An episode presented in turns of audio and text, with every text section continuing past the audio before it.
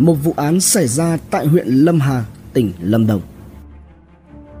Sau cái chết của chồng, người vợ bị buộc tội giết người rồi dựng hiện trường giả. Ở một diễn biến khác, nạn nhân bị hung thủ ra tay đoạt mạng, kề dao cắt cổ. Tuy nhiên, kẻ thù ác lại là người ra đi và nạn nhân trở thành hung thủ với động cơ giết người rõ rệt. Một tổ chuyên án đã vào cuộc và đi tìm nguyên nhân cái chết của nạn nhân. Hãy cùng Độc Thám TV đi vào vụ án này. Quỷ trở về Lâm Hà Đã từ lâu, người dân trong khu vực luôn bức xúc và thương cho chị Mai Thị B, 32 tuổi, tại huyện Lâm Hà, tỉnh Lâm Đồng. Năm 19 tuổi, chị lập gia đình cùng với anh Nguyễn Bình M, người dân cùng địa phương. Hai người đã có bốn người con. Hoàn cảnh kinh tế gia đình chị B còn nhiều khó khăn họ sống chủ yếu dựa vào những mảnh rẫy ở cạnh nhà. Tưởng chừng cuộc sống cứ thế êm đềm trôi qua nhưng vài năm gần đây, tính tình anh em ờ, bỗng nhiên thay đổi thất thường, nhất là trong lúc quan hệ tình dục. Anh ta thường có những hành vi cào, cắn vào người vợ, khiến cho chị B vô cùng hoảng sợ. Thậm chí, có lần anh đi nhậu về say xỉn, năng nặc một mực đòi quan hệ tình dục với vợ. Bệnh hoạn hơn, người đàn ông này còn bắt các con của mình đứng xem cảnh bố mẹ quan hệ tình dục.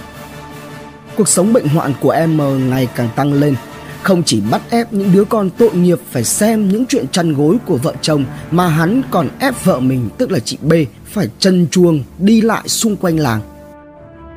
Vào thời điểm đó, dân làng tại khu vực này còn thưa thớt. Tuy ở cách xa nhau nhưng bà con nơi đây hết sức bất bình. Họ đã nhiều lần báo lên cơ quan chức năng địa phương. Em M bị bắt giam giữ và cải tạo trong thời hạn 2 năm. Và đây cũng là thời điểm hai vợ chồng chính thức ly dị. Ly dị xong, chị B cùng với các con của mình quay về sống trong căn nhà của cha mẹ để lại, cách nhà cũ của hai vợ chồng khoảng 1,5 km.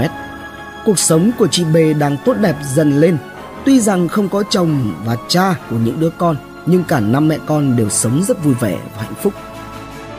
Bỗng một ngày nọ, Buổi chiều trời âm u, có một cặp nam nữ đến ở ngôi nhà cũ của chị. Người đàn ông là em M, còn người phụ nữ là một bạn tù mà anh ta đã quen trong thời gian cải tạo.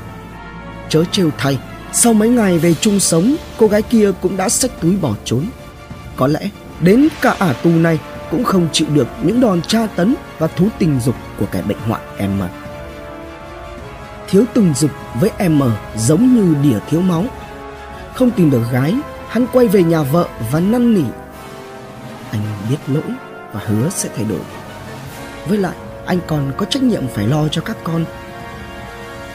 Phần vì thương con, phần nghĩ rằng chồng mình đã hối cải sau một thời gian ngồi tù nên chị bày đồng ý. Tuy nhiên, được vợ tha thứ chưa lâu thì em M lại chứng nào tật đó. Không thể chịu được cái cảnh khổ sở đó, chị B lại dắt con về căn nhà mới của mình. Thế nhưng mọi chuyện từ đây không còn yên ổn nữa. Một hôm, em say xỉn và cầm con dao sắc nhọn dí vào cổ vợ mình, buộc vợ phải về. Hắn gằn giọng, mày không về tao giết. Chuỗi ngày đau đớn cả về thể xác và tinh thần của chị Mai Thị B lại tiếp tục. Chiếc ghế ngựa Được vài tuần sau những ngày cưỡng ép vợ bất ngờ có một vụ án mạng làm chấn động vùng Lâm Hà, tỉnh Lâm Đồng. Em M chết trong tư thế treo cổ. Trên ngực nạn nhân có một vết đâm khá nặng và ở cổ có vết dao cứa. Điều kỳ lạ là trên người của chị B cũng có một vết cắt khá sâu ở ngang cổ.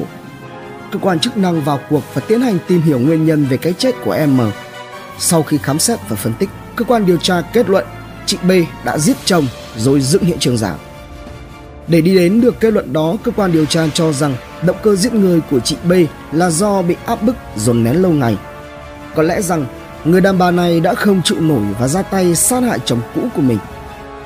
Khi khám xét hiện trường, cơ quan điều tra phát hiện có rất nhiều máu của hai người trên chăn gối. Điều đặc biệt là trên sợi dây treo cổ của nạn nhân có nhiều vết máu của chị B. Không chỉ như thế, trước cửa ra vào cũng có máu của người đàn bà này. Cơ quan điều tra đã đi đến nhận định chị B đã lợi dụng lúc nạn nhân say xỉn và đang quan hệ để đâm vào ngực của anh ta. Sau đó, chị chạy ra giếng và cắt sợi dây dù dùng để múc nước và treo cổ nạn nhân lên.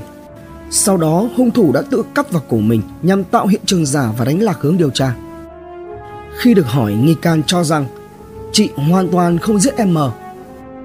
Chị B kể lại Ngày hôm đó trời mưa tầm tã Anh ta đi nhậu về say xỉn và đòi quan hệ Quan hệ xong. Anh ta lấy một con dao rất sắc, Mua qua mua lại trước mặt khiến cho tôi rất đỗi sợ hãi. Anh ta nói, Mày muốn bỏ đi, Tao giết mày rồi tao đi cùng. Tôi sợ và nhắm mắt, Không phản ứng gì cả. Tôi nghĩ, Lỡ có nói gì thì anh ta giết ngay. Bất chợt, tôi thấy lạnh ở cổ và ngất đi lúc nào không hay. Theo lời của chị Mai Thị B Đến khi tỉnh dậy, Chị đã thấy trời khá tối. Loạn quạng đứng dậy Chị đụng phải chân của nạn nhân. Hoảng quá Chị B cố chạy ra khỏi nhà rồi vấp ngã tại cửa. Sau đó chị ráng chạy ra được một đoạn Đến đầu đường thì ngất đi và không biết gì thêm nữa. Chạy ra đầu đường Chị B được một người dân đi ngang qua thấy và đưa vào bệnh viện. Người cứu chị B cho biết tôi thấy tóc và máu trên người chị B quấn chặt lại với nhau, khô cứng, máu ở cổ vẫn chảy, ướt hết cái yên xe. Sau khi bị cho là sát hại chồng cũ, nghi can không phục, kêu oan và khiếu nại lên cấp cao hơn. Một cán bộ điều tra đã phát hiện có vấn đề trong hồ sơ, yêu cầu điều tra lại để làm sáng tỏ vụ án. Bác sĩ Phạm Việt Hải với tư cách là giám định viên đã vào cuộc nhằm đi tìm nguyên nhân của cái chết. Cuộc thí nghiệm đầu tiên được dựng lên, một nam và một nữ phạm nhân được mời đến hiện trường vụ giết người. Điều lưu ý là người phụ nữ được mời đến to, khỏe hơn so với nghi can. Sau khi buộc sợi dây dù vào hai tay của nạn nhân nam và vắt qua thanh đòn gỗ hình chữ nhật trên xà nhà, người phụ nữ kéo không thành công và bàn tay có rơm máu. Ở lần thử nghiệm thứ hai, người phụ nữ vừa kéo dây vừa đẩy nạn nhân. Theo cách này, người phụ nữ có thể dựng đứng nạn nhân lên nhưng cũng không thể kéo được Bác sĩ Hải đã phân tích Nếu như cho rằng chị B giết hại nạn nhân rồi dựng hiện trường giả Thì phải có ai đó giúp mới có thể treo cổ nạn nhân lên xà nhà còn một mình chị B thì không thể làm được Tại hiện trường vụ án có một chiếc ghế nằm ngửa Các chuyên gia khám nghiệm nhận xét cũng có khả năng nạn nhân tự vẫn rồi đạp ghế Chúng tôi đã tiến hành thí nghiệm và trong 5 lần thì có tới 4 lần người đạp ghế ngã ngửa trong tư thế của người treo cổ. Bên cạnh đó, động cơ chết của anh ta cũng đã rõ. Kết quả giám định pháp y cho thấy nạn nhân có vết cắt ở cổ lệch về bên trái dài khoảng 15 cm. Đồng thời có một vết thắt do dây dù gây nên ở cổ và có một số chảy xước. Bên cạnh đó, nạn nhân còn có một vết thương ở ngực trái. Khám nghiệm bên trong, tử thi có nhát cắt ở rìa phổi. Cuối cùng, qua chứng cứ thu thập được tại hiện trường, lời khai của nghi can và những lần thí nghiệm Tổ điều tra đã kết luận nạn nhân chết là do tự vẫn bằng cách cắt vào cổ, đâm vào ngực rồi treo cổ. Điều đó có thể thấy được qua các lần thử nghiệm, một mình chị B không thể nào treo cổ nạn nhân lên thành đòn gỗ trên trần nhà. Điều thứ hai, nạn nhân đã lâm vào khủng hoảng về ham muốn tình dục và rối loạn tâm thần. Do vậy, gã đã kết liễu cuộc đời của vợ cũ mình, sau đó thì tự vẫn. Khi hắn kề dao vào cổ, mới cứa nhẹ thì chị B ngất đi tưởng là vợ đã chết, hắn dừng lại. Sau đó, M dùng dao đâm vào tim mình nhưng không chết. Tiếp tục, hắn định lấy dao cắt cổ bản thân nhưng do không chịu nổi cơn đau nên đã nghĩ ra cách khác.